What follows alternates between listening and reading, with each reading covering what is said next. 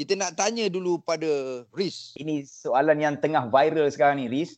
Pasal orang duk buat latih challenge. Kan, latih challenge ni kita tahu kan. Orang tu macam dia buat apa, challenge lah.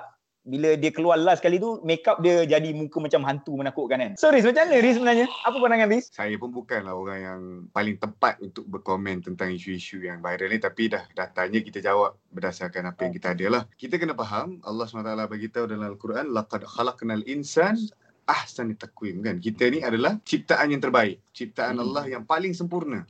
Mm-mm. Dan kita ni Allah SWT muliakan kita. Ada dalam Quran bagi tahu walaqad karamna bani Adam wa hamalnahu fil barri wal bahr. Anak-anak Adam ni adalah yang mulia Allah hantar dekat daratan, Allah hantar kat lautan. Maksudnya tinggilah nilai Hmm. orang Ya. manusia tu sendiri. Kita kena faham setiap benda kita buat ni kita kena ada maqasid tujuan kita. Apa apa you buat untuk Hmm. apa kan? Yalah. Apa dalam kitab Imam Nawawi 40 hadis. Yang pertama adalah hadis tentang innamal a'malu binniyah. Setiap amalan itu Hmm. berdasarkan niat. Jadi berda- untuk apa kita buat?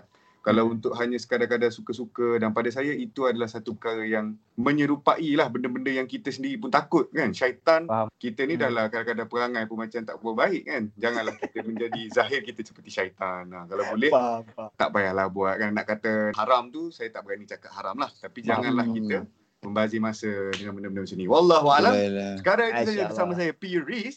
Ya. Betul lah tu. Kalau kita Okey, tengok benda tu tu. macam Ha. tak macam tak ada manfaat pun. Tak ada Betul tak? faedah pun kan. Hmm, Yalah. hmm, Ha, betul lah Adam. Adam dia tengok dah mau buat latih challenge tu dah. Aku tak suka tengok benda-benda macam ni.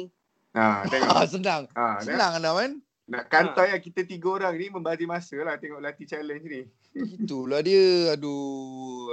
So kita buat benda yang bagus-bagus lah. Elok-elok je lah. Betul tak? Hmm. Yalah tu.